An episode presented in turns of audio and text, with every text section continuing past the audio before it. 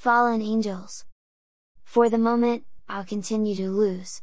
The tides loom too strongly, they wither and break, slowly but surely. I'll wait! Demons of my own doing! I once was the one! I once took from others! I became the friend, the foe! Now I am a part of everyone! Never any less!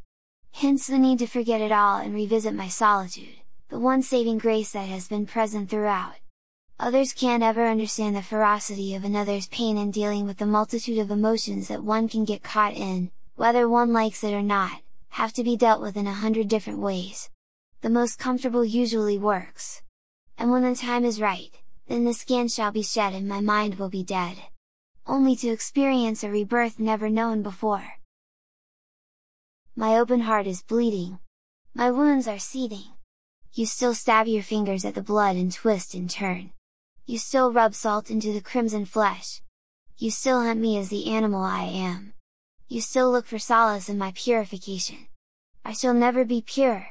There will always be an icy sliver embedded in the heart which you want to eat. Embedded inside of me. Embedded thoroughly. Totally. It is part of me, I am part of it.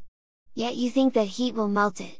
First, it shall cook my flesh and kill that which you prize. First it shall produce a stench with burnt hair and skin. Of such acrid, sanctimonious flavor you shall concede. I will win!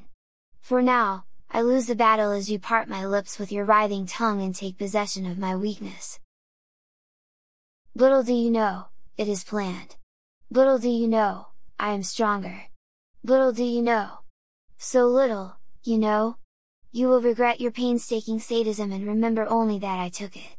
And enjoyed it!